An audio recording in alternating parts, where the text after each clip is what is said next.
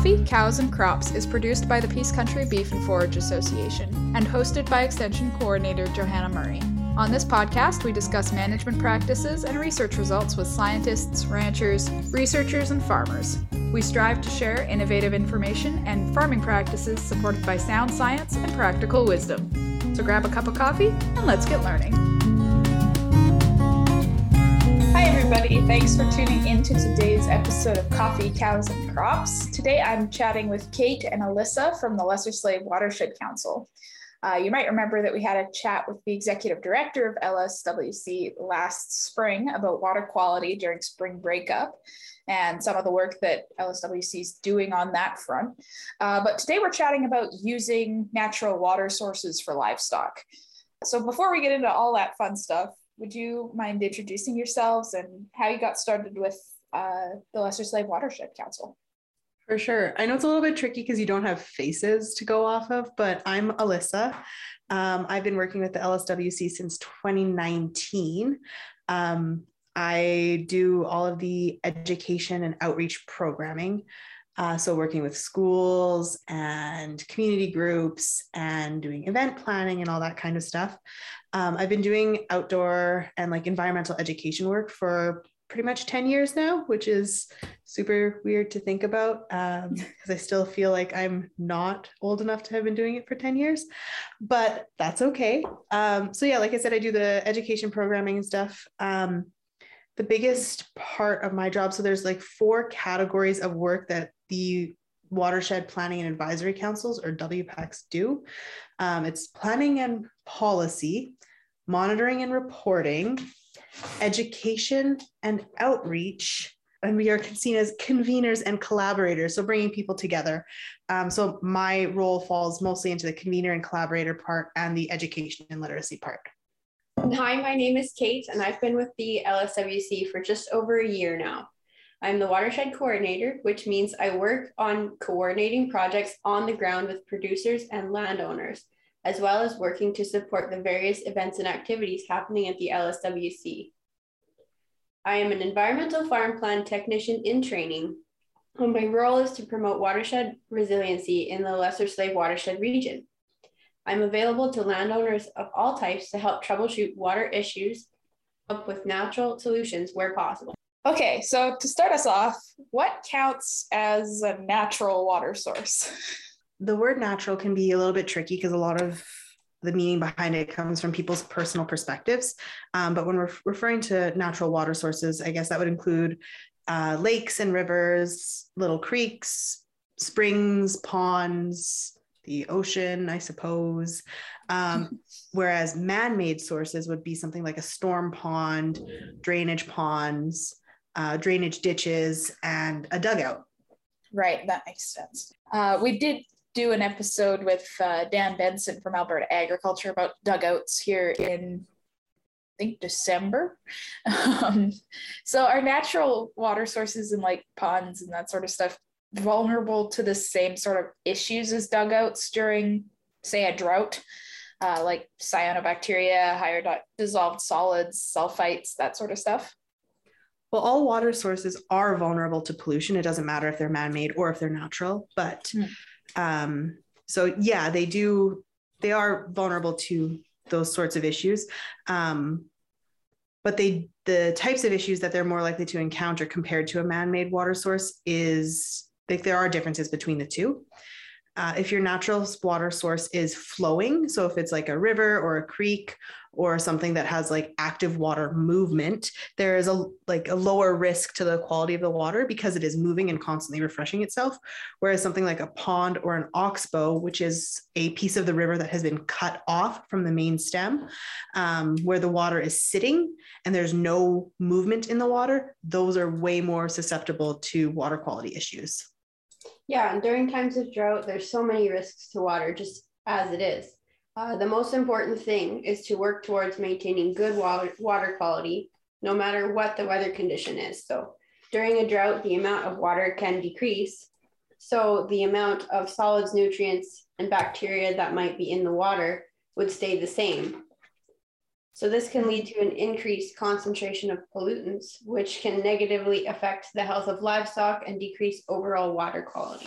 So these concentrated nutrients, since there's less water and the same amount of nutrients, coupled with high temperatures, often cause explosive algal blooms and create a chance for cyanobacteria, or you might know it better as blue green algae blooms, which are toxic to livestock, smell bad, and are dangerous to wildlife. Bacterial growth is also a concern during a drought for your contaminated water source with fecal coliform bacteria. These pollutants go up in the water levels as the water levels drop from evaporation. Prolonged drought can take a toll on the health of riparian areas. When it eventually does rain after a period of drought, there is an increased risk of surface runoff due to loss of vegetation and lack of water at high temperatures. Soil loss and erosion are another big risk to water quality, which faces everyone, but in particular, those with properties along a body of water. When it comes to livestock and water quality, producers should pay attention to calves and lactating cows, as they are less tolerant to the declines in water quality than a healthy adult animal. So, if your water quality has declined, you will see that is the first sign. Right, that makes sense. So, obviously, we can't drain out and clean a natural water source. it's it's tough to do that when it's a running stream or something like that. And we can't just dump in a bag of copper sulfate or something to kill blue green algae in in a in a natural water source. Uh, but what can we do to kind of improve the water quality in these natural sources uh, that we use for livestock water? Uh, the biggest thing here is to keep a healthy riparian area around your wetland or water body. Um, there's a number of things you can do to maintain good water quality. Um, because the riparian area acts as a kidney for the whole system, the water body and the area surrounding it, filtering and trapping pollutants before it can make it into the water. Plants like willows and dogwoods are great at absorbing nutrients, and their long roots can help hold the soil to minimize erosion and slow the movement of overland water towards the water body. It's also important to set up a space in a way that minimizes the risk for contamination from manure and fertilizers and other potential contaminants. Yeah, another good way to uh, sort of protect or safeguard your water sources is to actually keep the livestock out of the source itself. So using something like a off-stream watering system is a great way. Um, I mean, I know cattle can cause a lot of soil compaction. Uh, so if we keep them away from the water source, we minimize that, um, which minimizes the loss of vegetative cover, helps to keep your riparian areas healthy, and reduces the potential for a lot of different types of contamination. Um, if you fence off your creek or dugout or anything like that, and combine that with using an off-stream watering system, that's a really like wonderful hybrid solution um, if you are in our watershed region, so the area kind of around Lesser Slave Lake from High Prairie to Slave Lake itself, um, we can actually help you to cover the costs of some of those projects.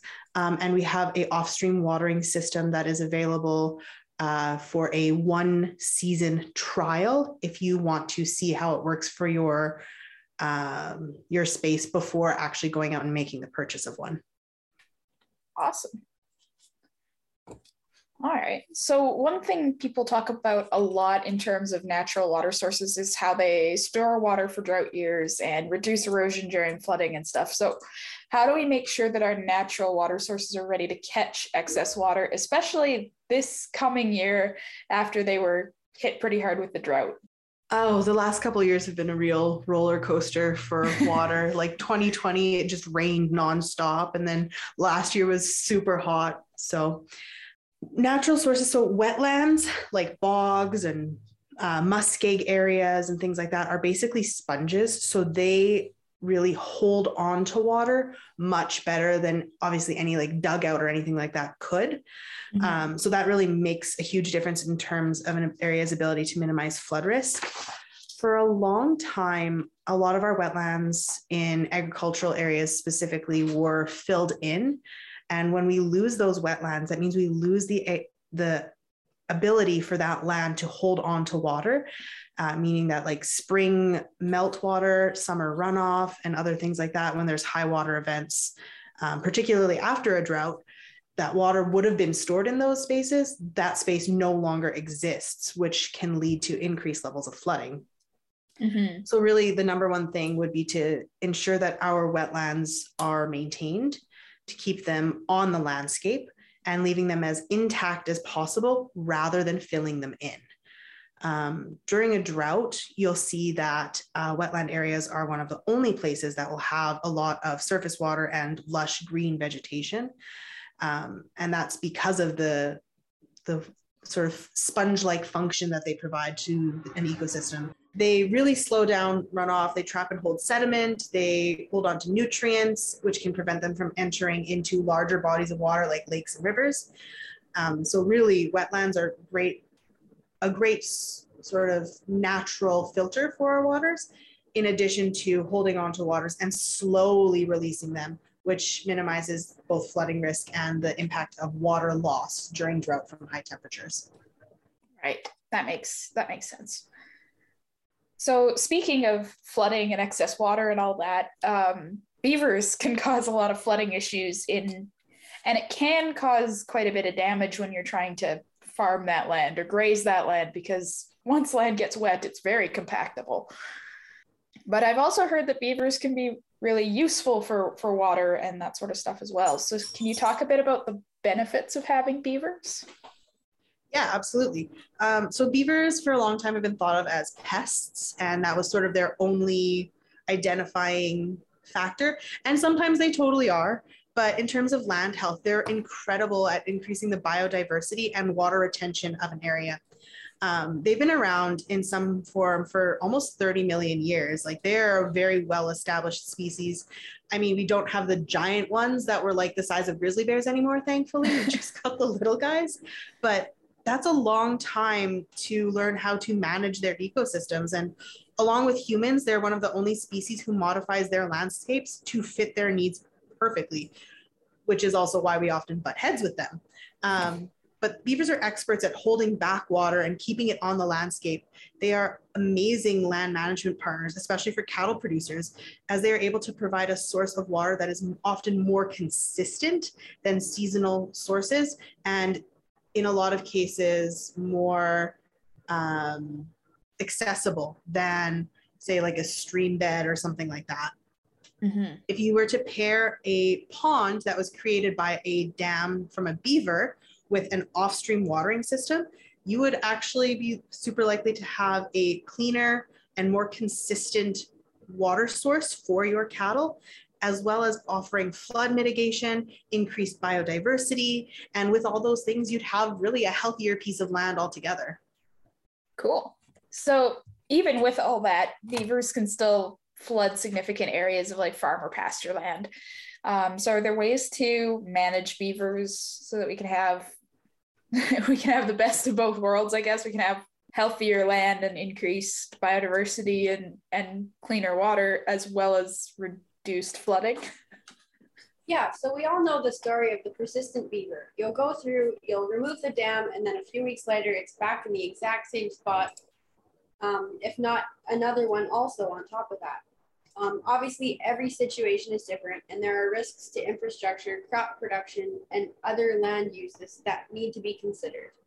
Uh, one management option is that landowners can consider using a device called a pond leveler, which will work to help the beaver pond stay the same size while allowing the water to leave.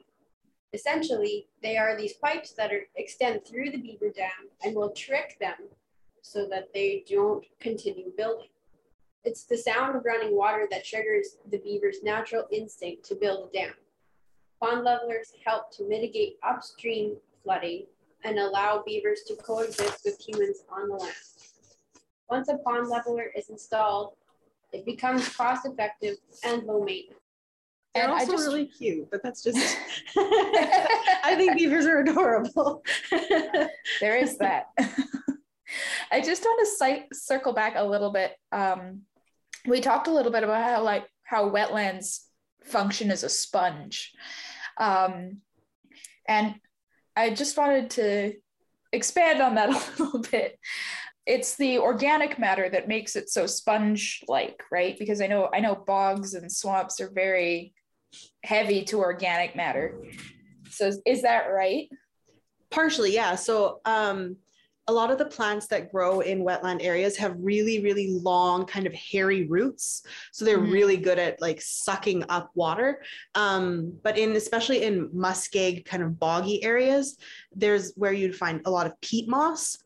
Peat moss is like the partially decomposed like plant matter from mm-hmm. you know uh, needles and leaves from trees in combination with the partially decomposed actual moss itself. Um, and I know if you've ever gone to like a garden store or like Peavey Mart and gotten the little pucks to start season for your garden, that is actually compressed peat moss. And so, you know, when you pour water on it, you can see just how much water it actually holds in it as it expands in size. So I'm pretty sure it's like five times its weight it can hold in water. So oh, wow. that organic matter is like a huge factor in the water retention in wetland areas. Mm-hmm. That makes sense. Yeah. I guess the other one is that the issue with with bogs and swamps and stuff is it's it's really hard to make them to to produce anything with them aside from the water holding capacity, which is huge, yeah. um, as we established last year. um, but I know there are ways to like consciously graze wetlands and stuff in a way that's not as detrimental. So, can you talk a little bit about that? I know uh, sort of cycling through different areas. So, if you're going to have your cattle spend any time in a like bog area, not mm-hmm. letting them spend like an entire season there, but spending like a week or whatever, um, and rotating it through with other spaces right. is a way of consciously grazing it so that it doesn't begin to negatively impact the wetland itself. Um, but like you said, a, a, lot of wetlands are not, they don't make good farmland, right? Like they don't, mm-hmm. they don't grow a lot of, like you can't grow great crops off of it. And so a lot of times they're seen as like, oh, I guess I'll just like get the cows to eat it. But honestly, like your best bet is to just leave it be if you can. Um, there are programs out there which will actually, if you have wetlands that you've turned into other things, um, the ALUS program, which I'm sure you've talked about on this podcast before, uh, actually pays farmers to return their um, agricultural lands back to natural, like naturalized uh, wetlands. So there's you know opportunities like that if you're worried about losing the land itself uh, for production in any way. Um, but really, like the the biggest best thing that a wetland can do is to just be a wetland, to just let it do its thing. Mm-hmm. Right, and then like in times of drought, like let's say you're trying to have food for your cattle and there's nothing on their normal landscape, right? So you might have had riparian fencing up and there's a time and a place to graze your riparian area. So like you let the plants kind of recover a little bit and then later in the spring that's when you let them graze. And then during times of drought those plants are usually still pretty green and luscious. So you can let your cattle in there when there is no other food on the landscape for them. And that's the benefit of leaving them as they are because then it provides that emergency backup situation for when there's like a really bad drought and there's no water anywhere else. Right. Yep that makes sense. So i know uh, that lswc does a lot of work with producers who are improving their natural water sources like you talked a little bit about the ALUS program but also like in in and around slave lake you guys do a lot of of work so can you talk about the some of the ways you do that? Yeah, so the bulk of my role at the LSWC is working with producers and landowners of any kind to try to make um, their operations, maybe their summer homes, whatever they have, more sustainable and to protect uh, water quality within the watershed. Mm-hmm. So, like Alyssa had mentioned, we work from High Prairie area to Lesser Slave Lake, all around that area, to Slave Lake and on the other side um, and parts all the way up to the Swan Hills. That's kind of our reach. So we're wow. here to help with, there's like several grant funding opportunities available to different types of landowners. Like if you're a producer, there's the Canadian Ag Partnership. Um, pretty much anybody's eligible for watershed resiliency and restoration grant funding. Um, we work with Big Lakes County to do the ALUS program, um, different things like that. So we can definitely help um, plan, uh, implement, and in some ways fund uh, all these different uh, watershed resiliency projects. So um, some of the projects that we do are like cattle exclusion fencing for riparian areas, wetland restoration work, naturalizing uh, river channels and stream banks. Um, and then through CAP, we're also able to help with like off stream watering systems and other things that might support um, your water quality, like maybe even drilling a well, that kind of thing, so that you can support your own operation. Right. Um, one of the things too is like I know uh, rural internet isn't always the greatest, and um, so if someone does need help going through those applications, they can actually call us and come into our office and kate or myself or megan will sit down with them and actually help them go through that application step by step and I know Kate mentioned earlier she's uh, an EFP tech in training, and Megan is actually a certified EFP tech. So even if someone wants to do an environmental farm plan, uh, the two of them are also able to help producers do those applications as well, as they're often precursors to a lot of the other funding opportunities that are out there. Right. Awesome. You mentioned very briefly in there the um, process of re rewilding, I think you said, or or restoring kind of stream banks and stuff. Can you talk a bit about like what that process looks like? So that's pretty unique to every situation that we've encountered. So one example we have completed um, is a stream bank restoration just off the West Prairie, just kind of in in the town of High Prairie here. Um, mm-hmm. So we've gone through and put up some riparian fencing so that to hopefully pe- keep people out of the area. Um, and then we went through and we did a whole bunch of shelter belt planting. So we threw in a bunch of willows and stuff, and we've just been monitoring their progress year to year. And that's been helping to reduce erosion going right directly into uh, the West Prairie River as well as um, just kind of helping with water quality. So, like anything that might have been just washed right into the water kind of gets caught up in the riparian zone on the outside of the water body. Yeah, so that area that Kate's talking about is actually it was uh, historically burned by the fire department as a like a controlled burn to minimize the risk to the town itself. So for a mm-hmm. long time there was actually no plant life along that the bank at all. And it's right near where the uh, town of High Prairie actually pumps its water from the High Prairie or from the West Prairie River to provide water for the town itself. Um, so it's a really important area to make sure is, is safe. Um, and nearby, there was actually an old dump site that was starting to be exposed by the erosion. And so um, the combination of pulling invasive species, planting natural, like native plants um, and riparian plants like willows and dogwoods, which is the shelter belt trees that Kate was talking about, um, and having the fence up minimizes the chances of like ATVs and things like that getting into that area. Um, and in the last few years, you can actually see some of the willow trees from the original planting, which I think they did in like 2017. And there's mm-hmm. like there's trees that are still there and they're you know it's a really like quite a healthy looking area. And um, just past it where there is still there's like not as many trees and different plants there the erosion is still quite significant but just a little bit further would be north on the river um, where we did all of that planting there's hardly any erosion happening there at all. So it's it's a really good spot to, to look at when you want to see the difference that um, restoring a stream bank and restoring a riparian area, how good it can actually do for the for the system. Awesome. All right. The other question I had was that we we have listeners kind of from all over all over Alberta and uh, that sort of stuff. So you're not the only only watershed council in in the province, obviously. So uh, how can people get a hold of of their local their local watershed council? Well, we actually have um, a link to a list of all of the different WPAC organizations. So WPAC stands for Watershed Planning and Advisory Councils. So we're one of 11. And um, linked um, will be a list for all the different WPACs and how to contact them. And a bunch of other resources too that we think are like Vital. good to just know about, including some stuff from our website.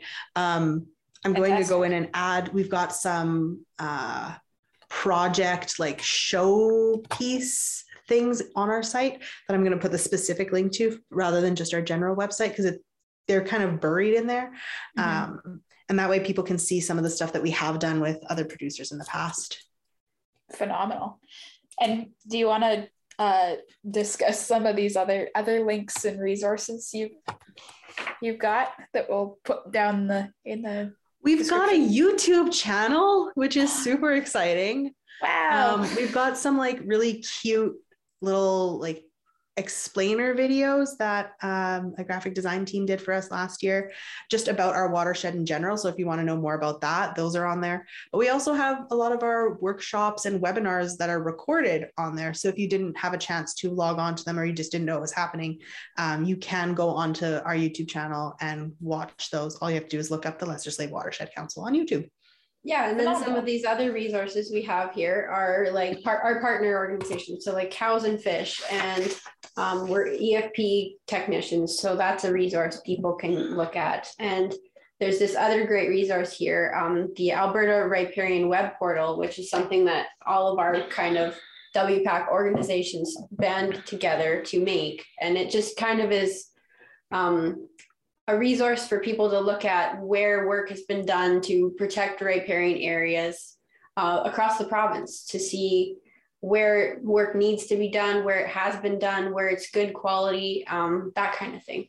And if you have kids great. and you really want to do like some family uh, adventures doing water quality stuff, that is something that we have been considering doing over the summer, running like a Day camp. day camp kind of thing. Um, so if that's something that you're interested in, then absolutely like, you know, send an email or call our office and um, we'll make sure that those are in the show notes as well. awesome. Sounds good. All right. Is there anything else that you guys want to mention before we sign off? Anything we've missed or any cool projects you guys are working on? Invasive species workshop is coming up in April. So if you're interested in learning about invasive species from um, a really great agricultural fieldman or Nicole Kimmel, one of the leads at the Alberta, is it Alberta Invasive Species Council? No, I, Nicole is a provincial government. Provi- So she works for the Alberta government on their invasive species programs. So if you want to learn about that from very reputable sources, you can look out for that on our social media. We're just in the planning stages there. Fantastic. Awesome. Well, thank you both for uh, for coming on today, and uh, It's always nice to be able to do something like this. It's a little different from our day to day.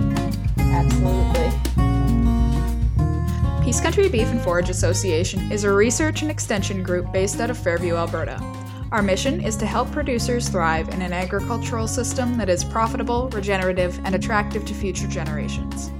To learn more about what we do and see the results of our research trials or our archive of newsletters and fact sheets, check out our website at peacecountrybeef.ca. Want to get in touch? Have a burning question or a topic suggestion? Send us a message on Twitter, Instagram, or Facebook. Thanks for listening.